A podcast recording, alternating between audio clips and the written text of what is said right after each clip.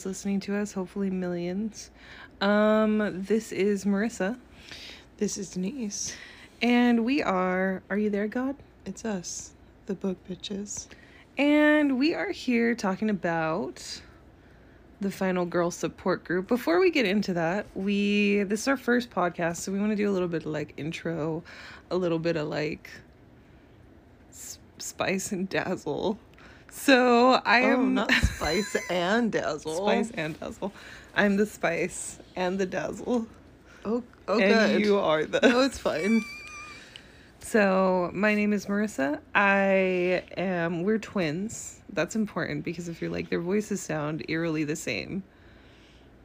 Yes. I like to say we, um, like I'm your ghost. You have my, you have a ghost voice? Yeah. So I'm your ghost. what is the movie, the movie Ghost? Who's the, You really had to ask what the title of that movie was. Like I saw it in your oh face, Oh and God. it's literally called Ghost. The movie. I'm Demi Moore called and you're, who's the opposite of villain. her? No. I don't even I don't want to be Patrick That guy was a redhead with six, a six pack. That's suspicious. He was. not cute. His six pack was. Not cute either. It was like an 18 It pack. was. He was villainous.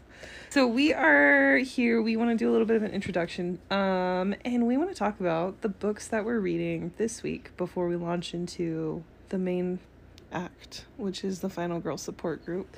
Um, this week I actually finished Where the Crawdads Sing, and you know it's It was so- part of the Reese's book club. It was part of Reese's book club, and I'm a little suspicious because sometimes I don't like Reese's book club choices. That's just me. I, I know do I've love- ever read any of them. I do love Reese Witherspoon. She's a great white lady. Like in anything that she ever has to be a white lady in, like she's amazing.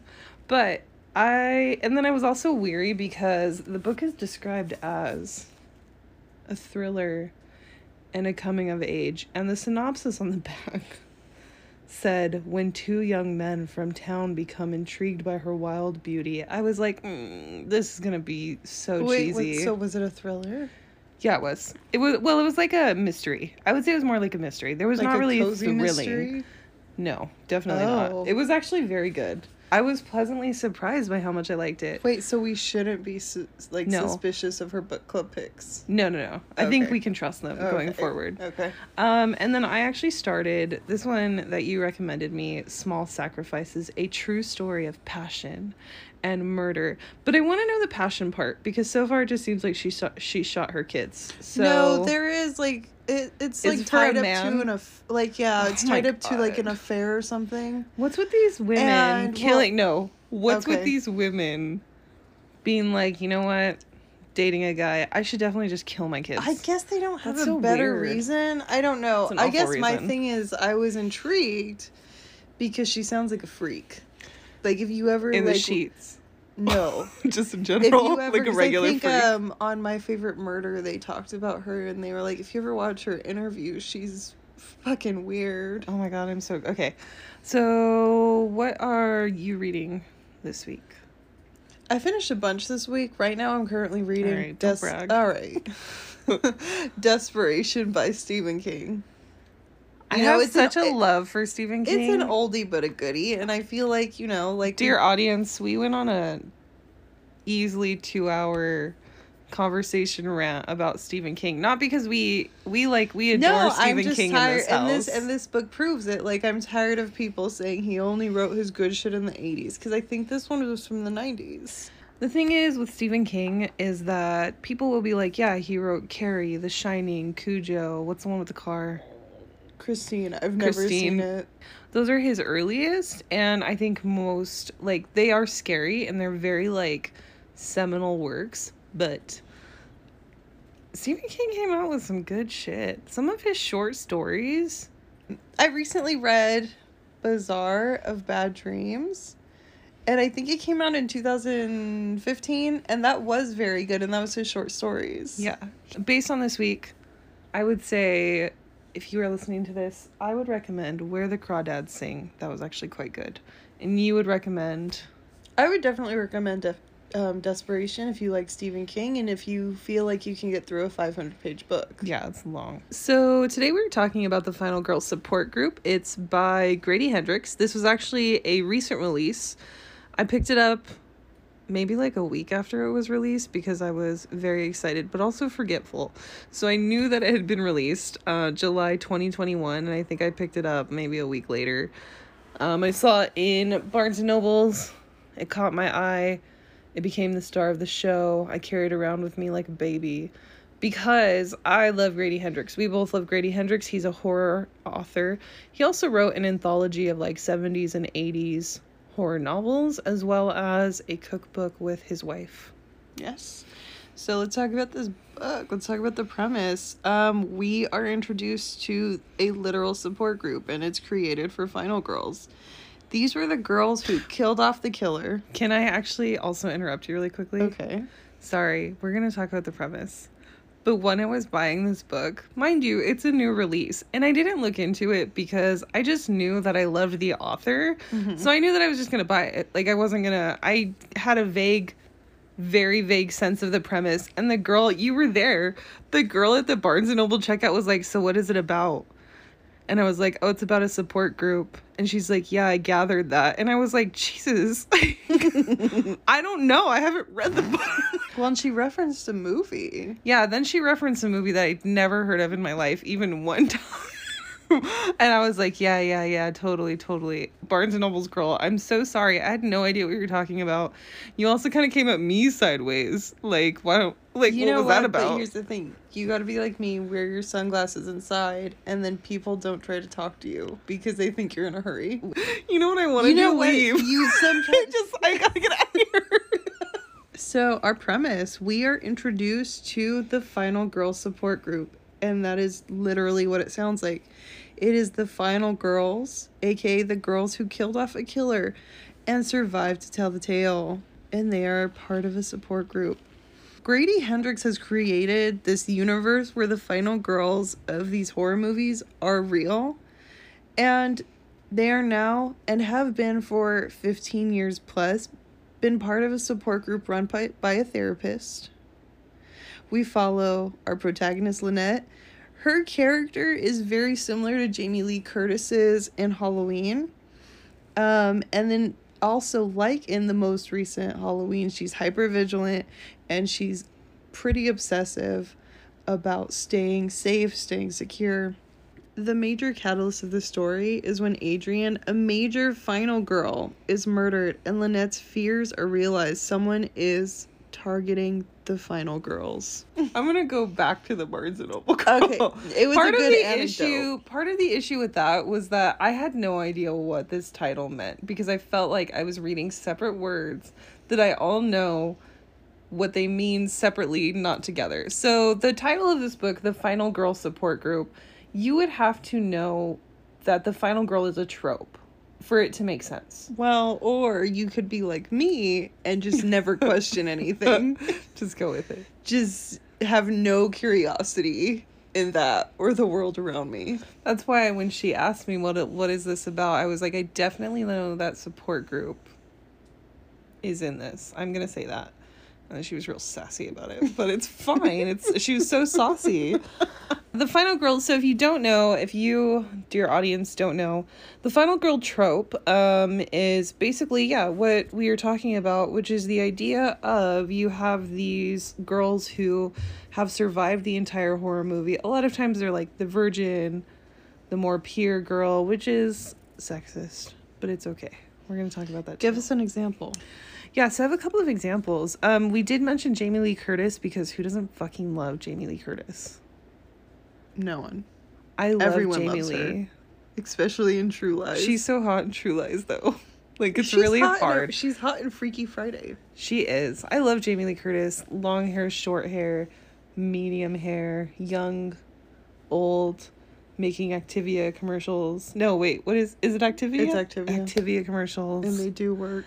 For the final girl trope, so Jamie Lee Curtis is one of the OGs. If you've ever seen any of the 19 Halloweens that exist, there's so many. We, will, we will not look it up. she obviously is the survivor.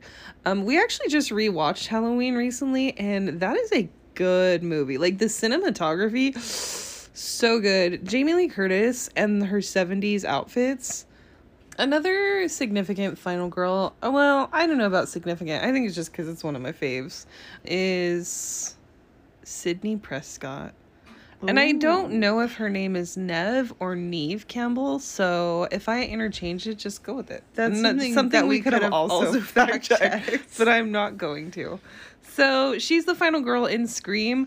Imagine just for like one second. Just imagine. Just imagine you're in high school. You're a virgin. That's fine. No big deal. Well, I, was, until 23, so. It's a little bit a lot. Okay. It's a lot of information. Well, I, sorry. No big deal. But imagine that you're just a girl in high school. You're just trying to figure out how to get through high school. This guy's murdering people in your town. That, yeah. Your Okay. boyfriend is a freaking weirdo. Well, I would you guys have sex. you guys have sex and he turns out to be a freak. I would hate that. Anyways, so I love Scream. Um, I think it also in itself is just it's a great it's just a great seminal It's also work. like subverting, yeah, it's subverting a lot of the genre, but, but, it's also like adhering to it. yeah, she's a really great she's a great final girl in it. She does a really good job of yeah, her weird The- boyfriend. I can't. Woman at the end of, Guess she's a teenage girl at the end of Friday the Thirteenth who was killed at Mhm. the beginning of the next one. Oh my gosh, that's so tragic. That's a bummer. I get so mad because I'm like, really? You survived the whole first movie just to get murdered right now? But we have these final girls. And so, if you've ever seen any of the classic horror movies, you've more than likely seen a final girl in action. Or at least you're familiar with the idea. But if you didn't know that it had a name, it's a trope called the final girl. Well, and I appreciate because you read the book first that you said, "Hey, um, before you read this book, check out this trope, and I think you'll like like it will help you read the book." And it did. It kind of added a nice like richness to the reading experience because I was like, "Oh, I understand what he's referencing." Mm-hmm. You know who we forgot? Nightmare on Elm Street girl. Oh my god, I can't remember her name. I don't remember Dana. I'm making that up. Diana? Dina. I don't know. Uh, yeah. Okay. I know Johnny Depp's in that movie. And Little he's crop hot tops. until his insides are splattered around the room. That's disgusting. You know, that movie stresses me out because everybody has to sleep. So it's not something that you can avoid. And I know that's the point that they're like, man, what? It'd be like if they were like, what do we make haunting? Drinking water? It's just something that you have to do. Breathing. Jamie Lee Curtis is also considered a scream queen. Queen. We've talked a lot about Jamie Lee Curtis. I don't know why, but other than the fact that I have such an affection for her. And I have a sexual affection Yeah. for her. No, you do. But that's okay. I love her. I love her old. I love her young. I love her in True Lies. Like, that's all you need to know. She's so gorgeous. It's just hard. I love her in Freaky Friday.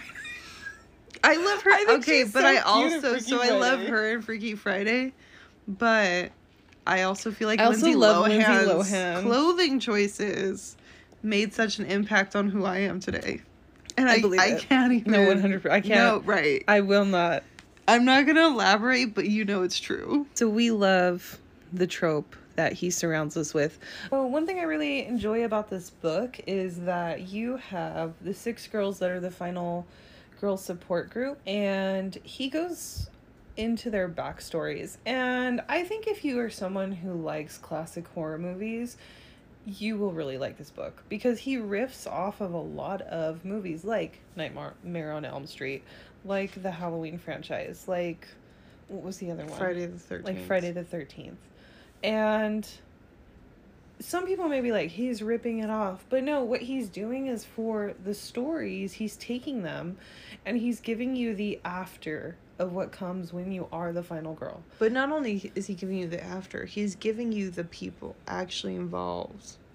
Because those movies, they give us these girls and they say, here's what a girl is. But this is not what a girl is. They're just like these oh, carbon copy Oh, Like what did we get for Jamie Lee Curtis? We didn't get anything. She was good at babysitting, I, it's always like and the- she was scared of everything. The thing that I really enjoy about the final girl trope is one that you end up with these very like these women who essentially kill the killer. yes. They outwit the killer.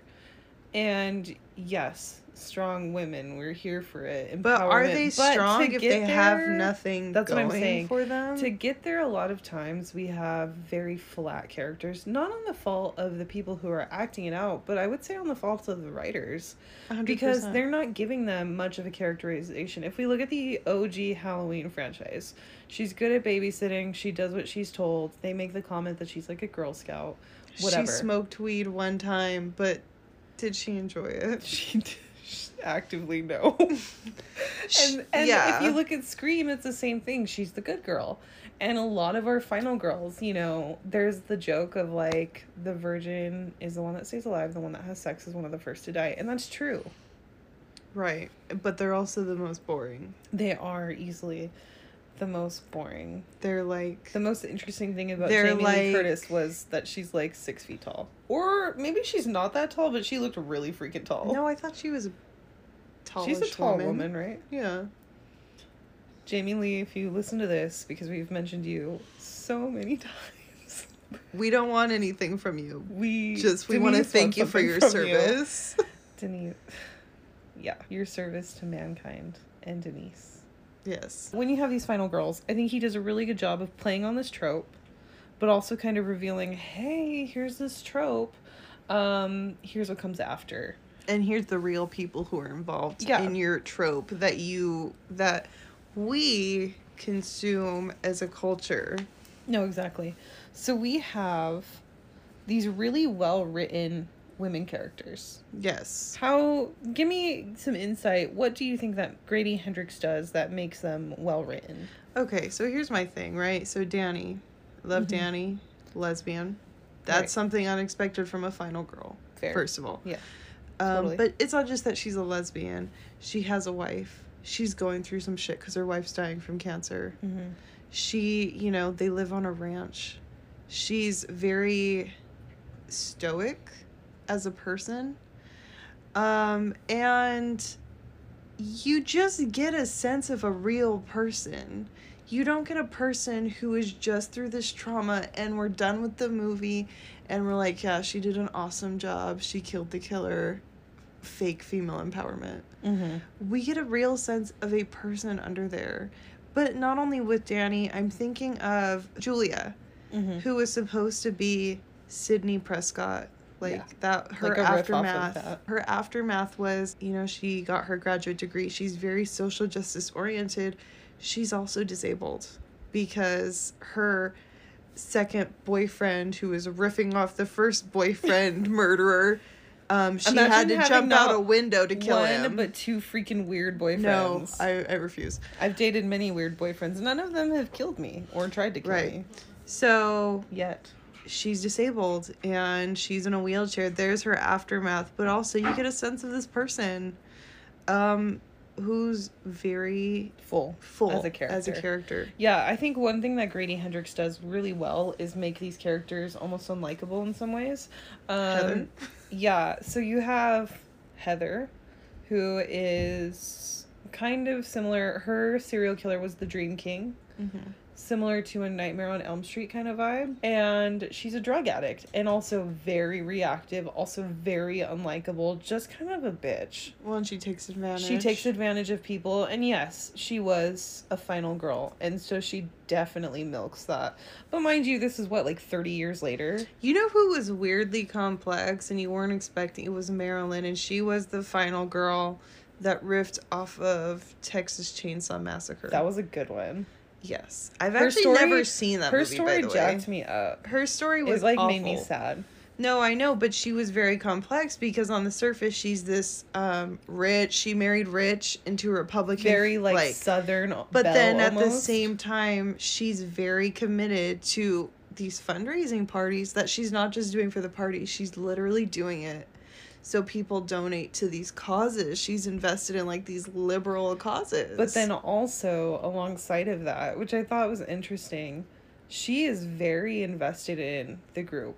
Like, you Yeah. know, she doesn't like as much as she's like, I have my money and all this stuff. She's not like separate from it. She does very much care about the group. And you get the idea that she's very practical. Yeah. Also, and she does help Heather, I quite liked her a who lot. takes advantage of of, her her. She the time. knows, But but, she she, knows. does take care of her. I mean, we didn't get her because she's dead, her full character. But we have Adrienne, and you Savvy businesswoman. You freaking love Adrienne. She's a savvy businesswoman. She's also a black woman, and I thought, and Grady Hendrix also must have thought it was interesting, but he made her a black woman. It's very intentional because have you ever seen a final girl in more of the classic movies? I think now that they're gonna, we're moving into like people of color being in movies Post Jordan Peele. yeah, post Jordan Peele, we may see more of this. But have you ever really seen a black final girl? No. No. We have Adrienne, who's also an incredibly interesting character, and she has this interesting side story of what was hers a riff on? Oh, it, It was, was Friday the Friday the 13th. 13th. And they've so they made movies based on those events. Didn't include her, didn't try to pay her out, and of course cast a white lead for Mm-hmm. the first few films. She took them to court, she sued. She because won, it's her story. She won the rights she to the won, movies. and then she kept a white woman as Well, and then she continued that movie because she knew what would sell. She knew, And yeah. it's so savvy of her. But then she took her money and went on to Well, put I it into she- these other foundations that she was using to help women and girls. Well, and she actually went back to the camp where her uh, Yeah. her, her story happened, and redid it. and re- yeah, reopened it. you know, you like Adrienne because through the description that you're given of her as well, she's dead, so she's the character that's killed off at the beginning. But through the description that you get from Lynnette, who freaking off her rocker this whole time, you get an idea that Adrienne is not only practical, she's very kind. Well, she was she's the rock for the she's group. the rock for the group, and that's something that also plays into Lynnette's fears. So to get to the premise of the story, Grady Hendrix introduces this catalyst of we see Lynnette. We're following her character this entire time. She again is the one that riffs off of like Halloween. Hers was the Santa Claus killer. He killed her family on Christmas Eve. She leaves, she gets to group. Danny makes the announcement, this is my last group. And Her wife's dying. her wife She is can't dying. make. She can't have the her time. wife is literally like not like not dying like oh it's a slow pro like she's on the brink of death, and she's like I can't do this group anytime anymore. She lives on a ranch like two hours away. It's just not. It's a not- whole half day expedition, and do you want to waste half a day going to a therapy group you've been in for 15 years or be with your dying wife? Right. Like, So Lynnette's already losing her shit over this.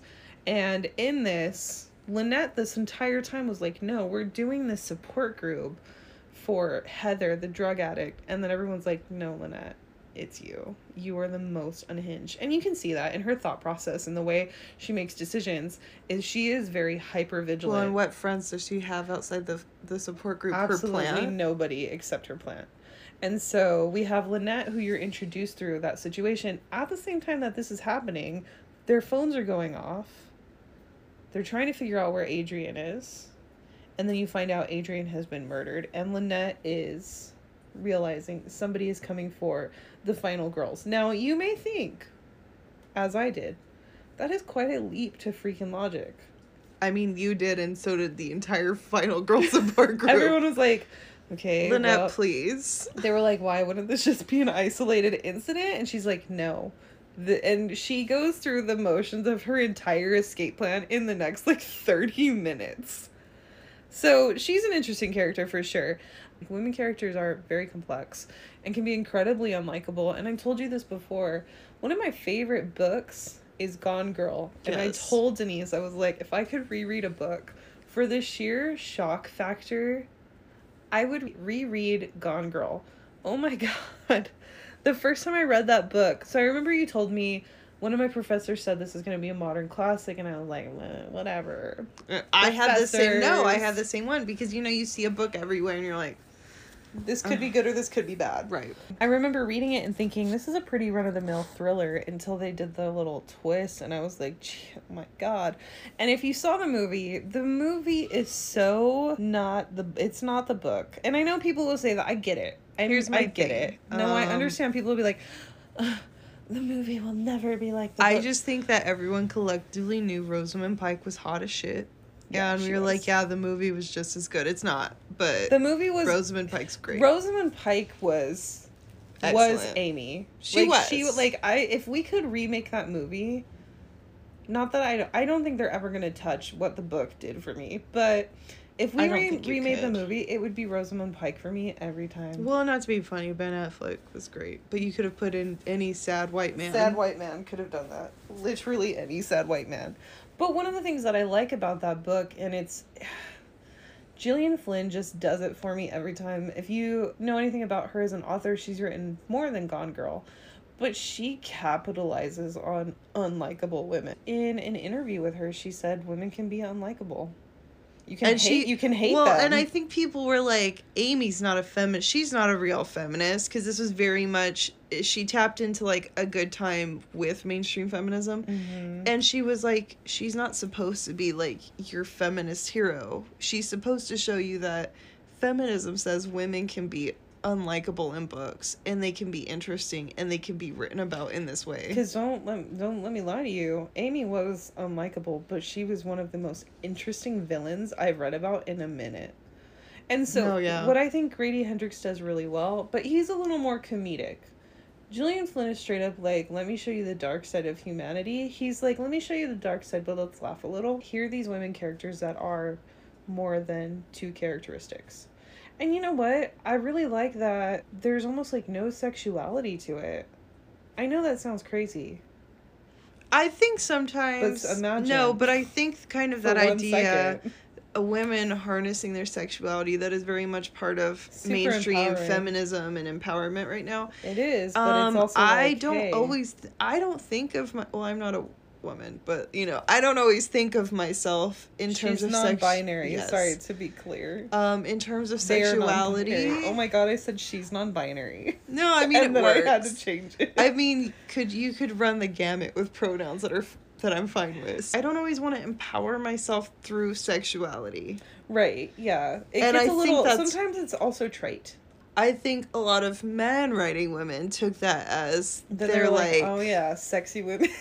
and then I'm like, okay, so you're just being misogynistic in like a way that seems empowering, Here's the thing. interesting. Here's Grady Hendrix could ultimately write me as a character. I remember reading one of his books, Horrorstör, and I rem- the character in it reminded me of when I was working at Walmart and how fucking shitty Walmart was, but also how crappy of a customer service person I was. Hey, Yeah. working at Walmart sucks, everybody. So, and be nice to them because you don't understand. You don't under you don't understand. you don't understand. Oh my god! And as a cashier, it's like you get you have so much FaceTime with customers at Walmart. It's bad. Yeah.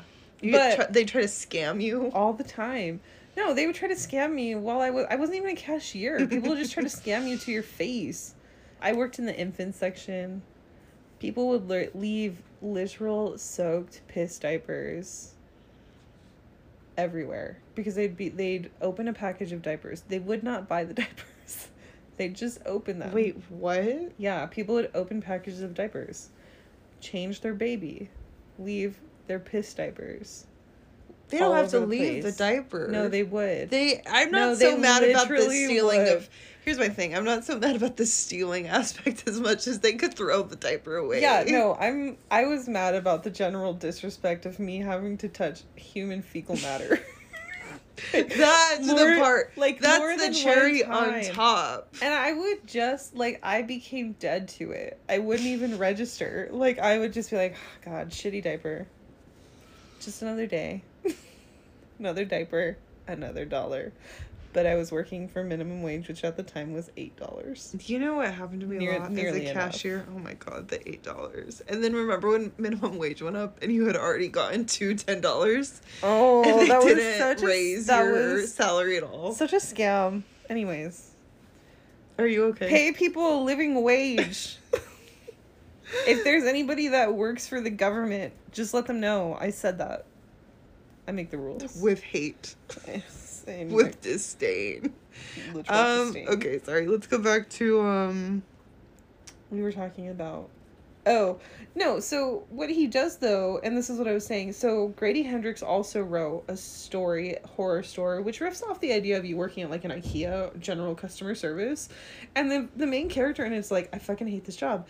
And I love that. You know why? Because I related so much to the idea of working with customers and how ridiculous it can be and how awful it can be. But you know what I also really liked was the idea that she also had to interact with people who really fucking liked their job. Oh my or God. who worked really hard at their job. People loved working at Walmart. They would work so hard, and I'd be like, God, freaking eight dollars an hour in I think I when I left Walmart, I was making 10 1060. Such a weird number. I was making and I ten fifty. and no did I make more than you at Yeah, cashiers made more. Oh yeah. If there's any Walmart executives listening to this, that's why your employees don't give a shit. No, really. But what I like is this idea that you can be empowered through other things. Yes, Yeah. women and sexuality. I'm here for it. I love it. I I I don't think that should be the only thing that when people think about feminism, we think about that. We should think about women being full freaking people. Denise has two chihuahuas. They have attachment issues. Like They're not lot- issues. They just know that I'm always there for them and we love hugging. She has the tiniest chihuahua in the world, and all they do is freaking hug. And it's just sickening because she can't even be without her for more than 20 minutes at a time. it's because she knows I'm here. So she's like, well, I just heard her sigh outside the door. She's she's, like, well, something. mother, I know you're here. Hello. Scratch, scratch, scratch. No. Yeah, so Grady Hendrix, women characters, we love it. So let's talk about Grady Hendrix as an author. Okay, so here's my thing. I think he has a depth of knowledge and it's it shows in how rich his novels are. And he has not written only horror novels like you said earlier. He wrote a cookbook with his wife. Um, he also wrote co-wrote a novel about kung fu in the film industry. And I really think that that combined with like the different places that his horror novels go and the different things they talk about just kind of hint at how much research this man does to write amazing novels. Um, because i know southerner's guide to slaying vampires is all over the place all over on BookTok right now. Um, but i think we sold our souls is really an interesting study and not only just a really unique horror novel but also something that is researched because he's talking about metal. Yeah. So I remember when we. So three thoughts came to my mind while you were talking. Okay. Three all very disconnected, but I oh, will go good, through good, them good, good. each. Okay. Um, We Sold Our Souls is another novel that Grady Hendrix wrote. It's if you ever pick it up, it's really cool. He he's really good at designing book covers too. I feel like all of his and I love that his great. publishers, They Quirk ca- yeah, Publishing, they're very just quirky. they just like let him do what he wants. The book cover for We Sold Our Souls is styled in the way of the Rolling Stones magazine. Yeah. And that book itself is about metal. It's a horror story surrounded by metal and its mythology. If you're not someone who's familiar with metal, so the only reason I know this is because I've watched. So there was a series on I think it was MTV or VH1 that was like the history of metal. Do you remember It was that, that, guy that did that, his like dissertation? master's or doctorate Yeah. thesis. Yeah. and he went through like the history of metal but one thing that i remember very distinctly because i thought it was so interesting was that a lot of metal especially like european metals they have a lot of like nordic and like norse mythology as part of the storytelling that comes with metal and i don't care for metal it It's just not my thing. it's just not my thing, but I do like that it's very lyrical and it's very story like. And Grady Hendrix leans hard into the storytelling mythology of metal in We Sold and that's well and that structures the story. Yes. And I really like that. And also, just a quick thought. I love in Spinal Tap that they did talk about that mythology thing with the little sculpture that Spinal they Tap have. is so funny. Okay, sorry. I freaking love Spinal Tap. Yeah. That movie's hilarious. It's like so, stupid. It's so weird. It's oh, British people, you guys are funny. I think about like that, and then I think about Shaun of the Dead. Oh my god. I think Shaun of the Dead is what made me who I am as a person because I saw that in middle school. Is that in Lindsay Lohan? Yes. So both of those I things are inside of me. So we have Grady Hendrix, and again, going back to the intense amount of research this man does, he also wrote an anthology that covers 70s and 80s horror novels. He co-wrote he it, co-wrote right? that Yeah. because, and the way we found out, this is what occurred to me when you were talking earlier. Mm-hmm. The way we found out he co-wrote that was because we we did a review on it on our bookstagram and the co-author was like, "Hey, I co-wrote that." and I was like, "Oh, cool." And then I actually looked on his page cuz I was like, "This is a scam." I assume everything's a scam No, that's fair. I did correct. too. I did too. And then I went and looked and I was like, "Oh no, this guy actually did do it." Very cool. But it's kind of fucked up though because it's like if he co-wrote it, why is his name so his little on so the title page? Yeah, I have questions. But Grady Hendrix co-wrote this this anthology. It's similar to like a like a coffee table book about 70s and 80s like those paperback those, like- horror novels. yeah, it goes it goes really deep into those those subgenres like splatterpunk, like Clive Barker, like those those horror Clive Barker's like a good version of splatterpunk, but there's some There's so just many bad some versions. garbage splatterpunk that's so interesting. I do want to say with that, and this is why I liked that Paperbacks from Hell, is because that's where Stephen King came from.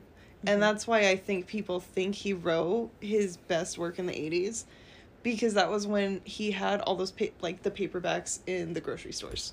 Yeah. Well, and he was writing And he did that commercial that for was American when a lot Express. of people you know i've some similarities that i've noticed about people who wrote in like the 70s 80s 60s i went back i said that It's real out of order but you know what i mean yeah. is that a lot of them also had stories in like esquire Oh, Harper's. playboy Yeah. things like that. And that's where people were getting like a huge launching pad for stories um, at that time. Anyways that's not the point. The point is that when we talk about grady hendrix this man must have a fount of knowledge. He's even the southern the southerner's guide to slaying vampires went into a lot of that like southern women culture this is a man writing really well about women that is not something that you, know come across But often it's my best friend's exorcism happened in the same town, Oh, oh, and it oh, did oh, oh. tap. oh. Wait, now you want to talk about my Oh, best friend's right, right. exorcism? I don't me think it's his you- strongest one. Let me tell you, podcast audience.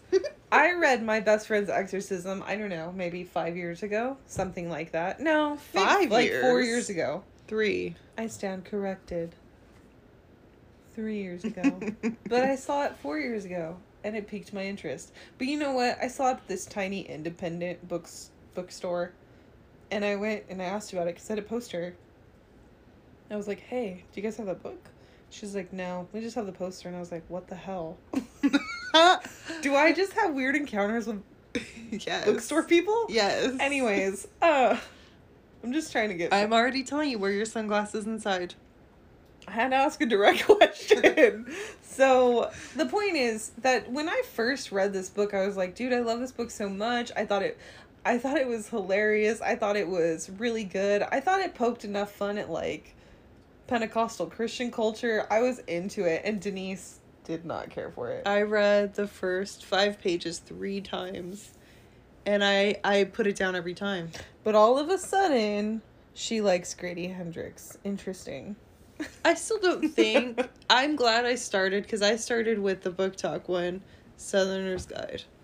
And I think that was a good one to start with because then it eased me in because then I think the next one I read was Horrorstör.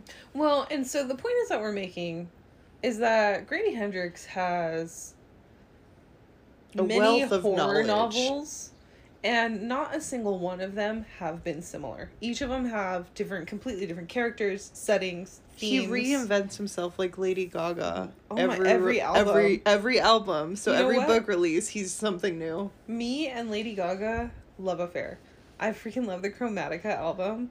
I want to dance in Palm Springs when COVID is over. Over, not dissipated for a little bit. When it's when it's over, and actually like I don't have to wear a mask. I want to dance in Palm Springs under the lights to the I- whole Chromatica Okay, album. I agree, but about the Joanne album, freaking love with Joanne, the too. exception of like no, I want to drive in That the desert. I want to drive in the desert to the Joanne album Then when we Oh, arrive at yes. Palm Springs, I want to dance to the Chromatica album. If you are a Lady Yeah. Gaga fan, we are a home who loves her. We think she's gorgeous. We think she's hot. She's a great artist. Yes. But the point is and that I'm every excited about that Gucci thing. Oh, I know, me too. The House of Gucci. Yeah. This man reinvents himself. He has done a little bit of everything, and I just really appreciate that because you're not reading the same thing over and over. I would say with like Stephen King, I love Stephen King, but I wouldn't say that he goes through such a process of reinvention every time. If you read a lot of Stephen King's novels, a lot of his novels are set in Maine. Well, and what I he's mean? created his universe there. He's created a universe there. Grady Hendrix said, fuck a universe. I'm going to create several universes. And the only two that were the same were Best Friend's Exorcism and Southerner's Guide. Mm-hmm. And even those, it wasn't Even like they those, they're directly so- touched on so each other. wildly different. Because, and I think he put it best, was that one's happening in a teenager sphere of Mhm. like perspective, and another is adults. Right. So we have the Final Girl support group, and I like the universe that he's created here. I do Um, too. very interesting to have the idea that these final girls are a real thing in the real world, and so real, in fact, that you can have a support group for them, but then you have them as very influential people, and Right. almost in their own way famous, but like not famous. So real, in fact, that they are still very really dealing with the trauma Yeah. of being a final girl. And speaking of trauma, I just want to talk a little bit about Lynnette's story oh, because her story It's awful. takes me in 106 Well, and I- different emotional And his- directions. hers I is am- the most described. Yeah, and, and just for reference, Denise and I, we're twins. We mentioned that. We have the big three. Our All water astrology signs. signs. All water signs. All water signs. So we're a Cancer sun, a Scorpio moon, a Pisces ascending, and I just I get really emotional. I cry on the drop of a hat. And I think Lynnette's story did not only bum me out, it made me sad. so her story, here's what it is. She was the Santa Claus killer. I think that was the killer. If not, I paraphrase something in my mind. But that was the basis. Again, most similar to Halloween. She was home. Her parents had gone out for Christmas Eve. She's watching her little sister. And her little boyfriend comes over. They're gonna do a little bit of the nasty or like something like close to it. Mhm. And he brought her a present. It's very romantic. You're thinking like teenage love affair. So cute. And there's a knock on the door. She goes to answer it. And this guy who escaped from a psychiatric hospital comes in with an axe yes. or a knife. I think an X. Something sharp. Slaughters the boyfriend. Takes her physically. Picks her up. Hangs her on the wall on a pair of antlers. Which is horrifying. Like literally through her stomach. Hangs her on these antlers. Sister comes downstairs, slaughters a sister. A neighbor comes over, if I'm not mistaken. Kills the neighbor. I feel like there was a neighbor involved. I could be wrong. Potential neighbor came over. He kills the neighbor, and then he kills the two parents. All of this is happening, and she's alive and watching it. Right. But But she's playing possum. she's playing possum. And really, if you think about it, how many people are going to be like, hey, dude, I'm alive? Because the end result, and this is what you kind of see in this, is like she could be killed. And then her sister will be killed anyways.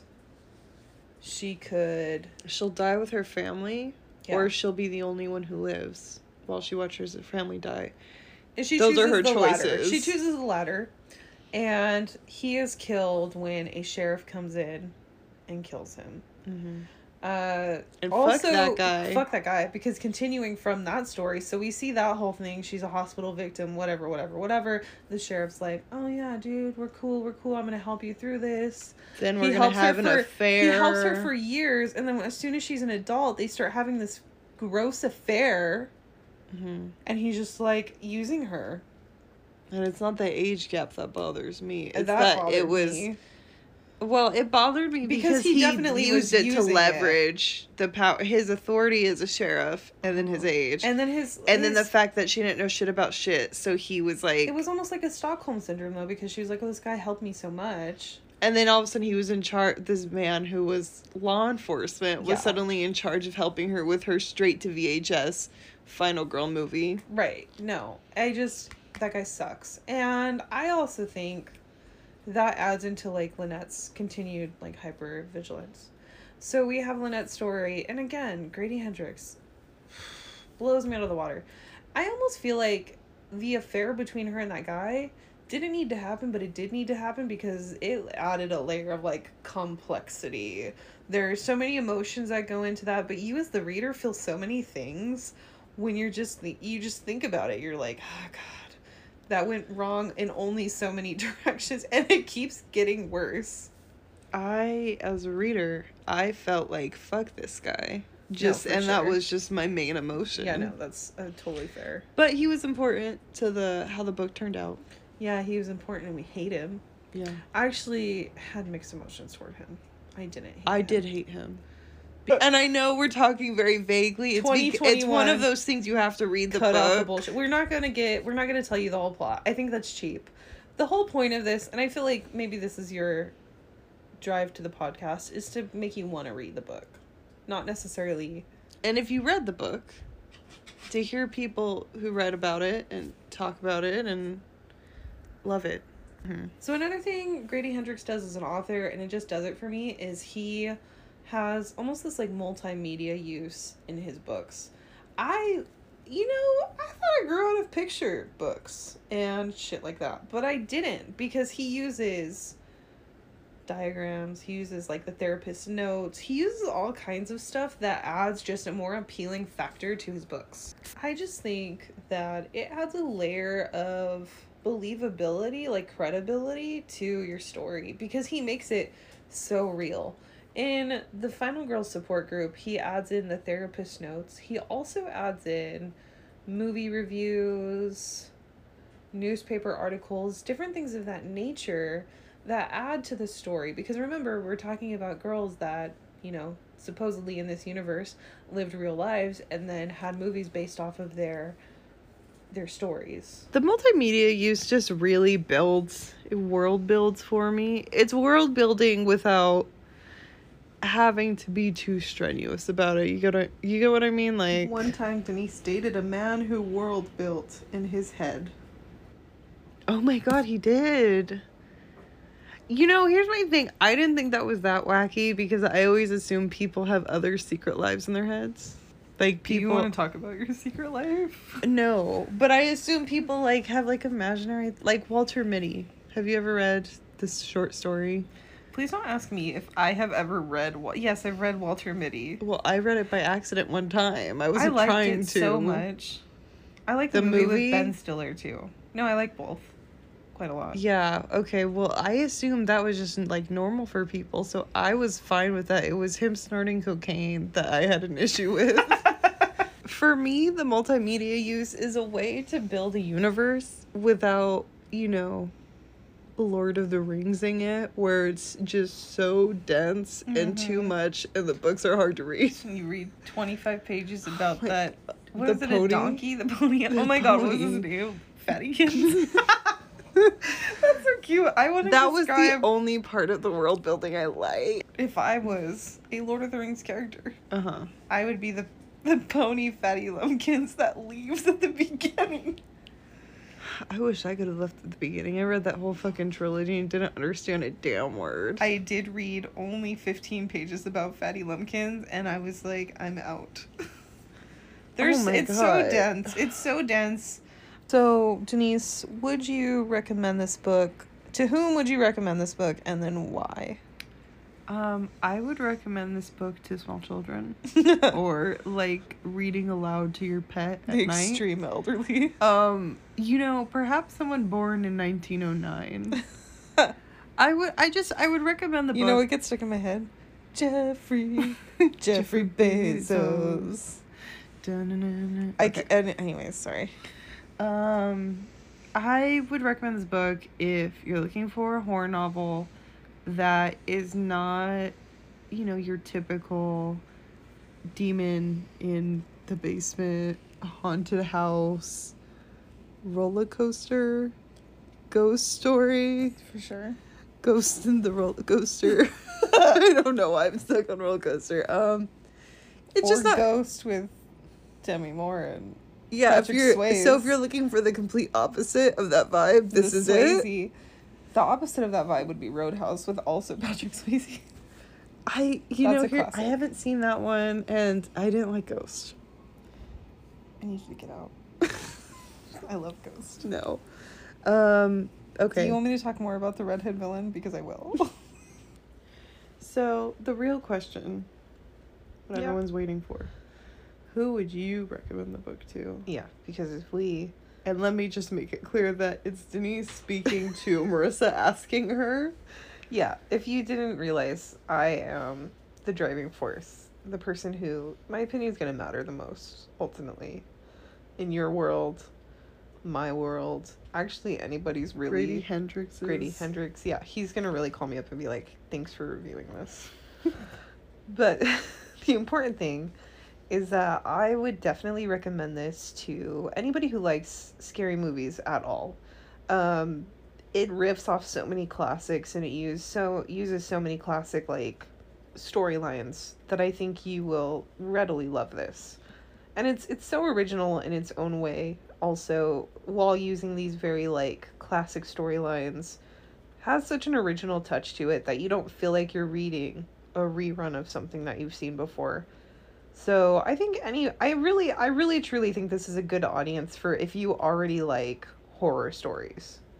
Um, and if you are someone who's maybe a starter, starter horror story, I would give this I would give this a whirl. I'd give this a little little give you it know a dance. who I, I you know you know who I'd actually recommend this to? Mhm.